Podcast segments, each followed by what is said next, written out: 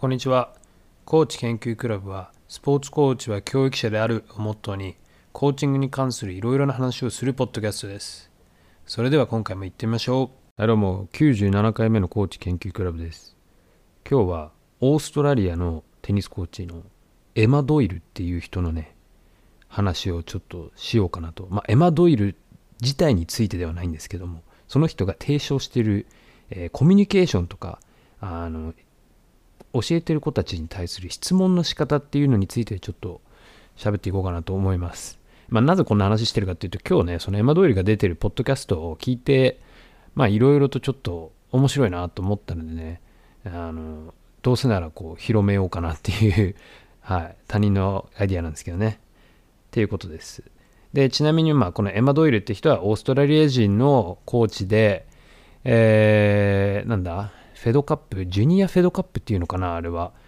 そういうののコーチやったりだとか、テニスオーストラリアでね、育成の子たちを育てたりとか、そういう人もでもあったり、で、なんていうのだろうね、女性の、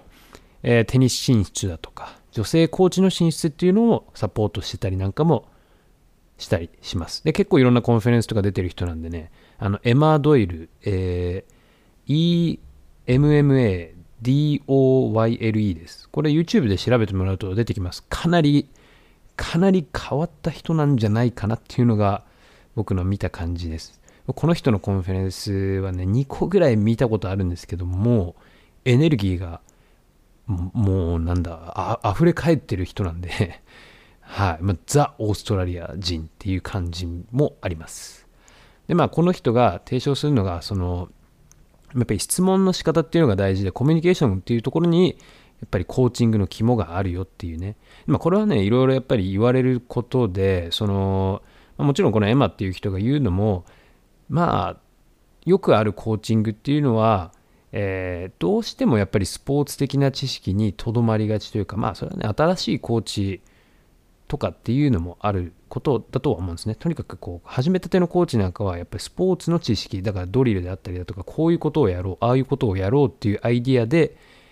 止まってしまうんじゃないかと。で、その先にやっぱり何をやるじゃなくて、その何をの先にこうどうやるっていうことがあるわけじゃないですか。例えば全く同じメニューを、2人のコーチがやったとして、やっぱりそのやり方によって効果が変わってきちゃうんでね、そのドリル自体ってのは誰でもできることなんで、でもやっぱりそこに的を得た質問がけっていうところがやっぱり大事なんじゃないかというのが、このエマ・ドイルって人がポッドキャストで喋ってたことですね。で、この人のコンフェレンスで、僕あんまりコミュニケーションのことについて喋ってるのは見たことないんですけど、いつも自分のち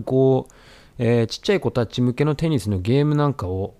発表というか、こんなことやってますみたいなのをやってるのは見たことあったんですけどね。はい。で、この人が、提唱してるのが、まずは話を聞けと。そこから一番コーチにとって大事なことは何なのかっていうと、やっぱり聞くことだっていうことは言ってました。で、いつだったかな。だいぶ前からこの人はコーチとか、テニスに限らずですよ。テニスのコーチに限らず、スポーツコーチたちに一体素晴らしいコーチっていうのはどういう要因があるのかっていう質問をして回ってるみたいなんですね。で、その大半のコーチが言うのがやっぱり聞くことっていうことみたいで、しっかりやっぱり聞く。で、僕最近本当に思うのは、聞くだけじゃなくてやっぱ観察するっていうのはすごく大切なんじゃないかなとすごく思ってて、もう本当にただじっと観察する。じっと観察して、も耳もそっちに持っててきちんと聞く。うん、どうしてもやっぱりね、コーチやってるとずっとこっちから何かを発信していかなきゃっていう気がしちゃうんですよね。なんであんまりなんていうのかな、じっと何も言わずに観察してたりとか聞いたりっていうことがダメなんじゃないかなっていう思ってしまう時が、これは僕もあったりするわけなんですよ。皆さんあると思うんですけど、ここで黙ってたらダメじゃねえかみたいな。ただそれよりはちゃんと聞きなよっていうね。で、あとはやっぱり質問を投げかけるっていうところで、これね、すごいありがちだな。特にテニスコーチやってると、これなるわと思ったのが、どうしても例えばラリーだったりポイントであると、最後の1球ってところにやっぱり目が行きがち。どんだけその途中までいいプレーをしてても、そのポイントの中でね、どうしてもその最後のミスであったりだとか、アンフォーストエラーっていうところに行きがちで、じゃあそのミスを見て、あ、これこれこうだったよねみたいな質問がけ、もちろん質問してるんですけど、それでもやっぱりその起こった文脈、流れっていうものよりも、やっぱりどちらかというとその終わりにのミスっていうところに、焦点が行きがち、ミスであったりだとか、ウィナーであったりだとかね、エースみたいな、そういうところに行きがちなところがあるよっていう話をしてて、そうじゃなくてもうちょっとこう一歩先の質問をできるんじゃないかっていう話をエマはすごく、大事にしてるっていう話をしてまして、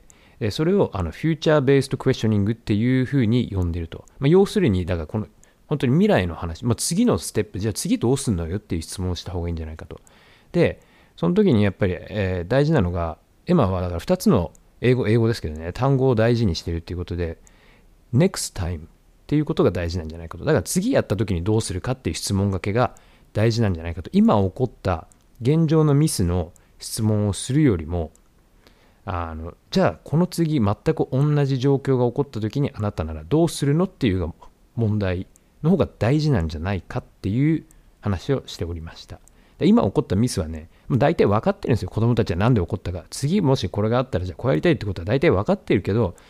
どうしてもやっぱりコーチとしてはそこで起こったミスについて話したくなっちゃうんですよ。僕もこれは完全に有罪なんですけど、でよくよく考えると、それってあんまり効率のいい考え方じゃないのかなっていう。だってもう子供たちだってバカじゃないから分かってますから、理由なんて、何をすりゃいいかなんて。次はだったらそっちについて話した方がいいんじゃないかと。それは結局は問題解決をしていくっていう姿勢になるわけで、そうすることでやっぱりなんだろうね、次へっていうその子たちのアイディアみたいなものも引き出せるんじゃないかっていうね、そういう話をしておりました。だからパッとこうポイントとかを見てて質問しようと思った時は、だから次のステップ、この次全く同じことが起こったらあなたはどうするよっていうことを聞いた方がいいんじゃないかなっていうことを言っておりました。でその次に言ってたことが、これはテニスオーストラリアで結構これを言われてたのかな、ダイレクト&インダイレクトコーチングっていうことを言ってまして、要はだから直接的に教えるのか、それともこう間接的な教え方をするのかで、一般的に教科書的に言うコーチングっていうのは、どちらかというとその直接的ダイレクトな感じで教えるっていうのが多いわけです。これをやろうとかね。例えばテニスで言えばね、ここをこうしてみよう、ここをああしてみよう、次はこれやるよ、じゃあそこ並んで、はい、じゃあ球出すよみたいな、そんな感じ。コーチがこう、じゃあこれやれ、これみたいな。これはね、でも多分いろいろ文化的なものもあると思うんです。ここはね、ちょっとエマ別にそこまで文化的な話には触れてなかったですけど、ポロッと一言ぐらいは言ってました。要はオーストラリアの文化的には、みたいな話はしてました。でも、これはやっぱりダイレクトコーチングっていうか、その直接的なコーチングっていうのは多分世界的に、広く使われてるんじゃないかな。もちろん使い分けが大事って話ですけど、あとやっぱ年齢層にもよるかな。ちっちゃい子たちはどうしてもやっぱり直接的に、じゃあこうしよう、ああしよう、ここ並んでこうしよう、ああしようって言わないと、やっぱりちょっと難しい部分はあるんでね。ただ、育成年代とか、例えば10歳以降とかになってきたら、もうちょっとこう間接的な教え方でいいんじゃないかっていう話はしてました。なんでだからこうしようっていうよりかも、そのさっきも話した質問がけであったりだとか、もっと言ってしまえばそのドリルであったり、やろうとしているアクティビティ自体で教えというか変化を促していくっていうのが大事なんじゃないかと。そうすることでやっぱりコーチはそこまで言葉を使わなくてよくなるんですよね。だからこうしようああしようというよりかは、その子たちが考えて、その状況、その、環境の変化に適応するためにアイデアを出し始めるっていうところに学びがあるんじゃないかっていう。だからそうすることでやっぱコーチはそういうふうにこうアクティビティをセットアップしてあげて、あとはじゃあ子どもたちがきちんと考えてやって、でそれが見えてきたのであれば、要所要所そういうシチュエーションを見て、少しずつその質問を投げかけていくっていう方向で、そうすることでやっぱりもっと間接的な教え方、コーチがガンガンこう情報を詰め込んでいくとか、出していくっていうのではなくて、その子たちから出てくるものっっていう方が大事なんじゃないかなと。まあそうすることで僕も思うんですけど、やっぱりその出てきたアイディアっていうのは子どもたちが所有するものになるんで、ただコーチ、僕らみたいなコーチが毎回こう言ってしまうことで、まあそれは僕らの意見とか僕らの情報なんでね、こうその子どもたちのものにはやっぱりなりにくいんじゃないかなっていうのはいつも思ってます。それは多分学びっていう部分ではちょっと、まあなんだろうね、学校的というかね、いまだにやっぱり学校は覚えてテストっていうのが多いんで、てかまあ学校教育はやっぱりそういう部分が多い、そう覚えるっていうね、詰め込むみたいな、それはちょっとやっぱり、テニス、まあ、スポーツはちょっとそれはね、相性が良くないというか、スポーツってそういうものじゃないよなっていう話なんでね、もうちょっと自由なものっていうかアイデアを出していったりっていうね、ある程度柔軟にできないといけないものだなと思ったりもします。はい、まあそんなことをどういうの言ってました。まあその辺かな。まとめてしまうと、まあその辺がすごくこう面白かった部分ですね。質問がけ。とあとは、直接的なのか間接的なのかっていうコーチングの仕方。そこはまあだからさっきも言った通り年齢層であったりだとか使い分けが大事なわけで、はい。で質問もやっぱりこう一歩先、次にやるときにどうしたいのかっていう話。その今目の前で起こったミスだとかそういうことにあんまりとらわれすぎないように聞いていくのがいいんじゃないかなと。あとはもうとにかく子どもたちに言ってることに耳を傾けること。はい。あともう一つ言ってたのがやっぱりその子どもたちにもうちょっとその練習の、子どもたちが権利を持つべきなんじゃないかみたいなことも言ってました。とかあとはバリューみたいなの大切さとかも言ってましたね。バリューっていうのはそのやっぱ、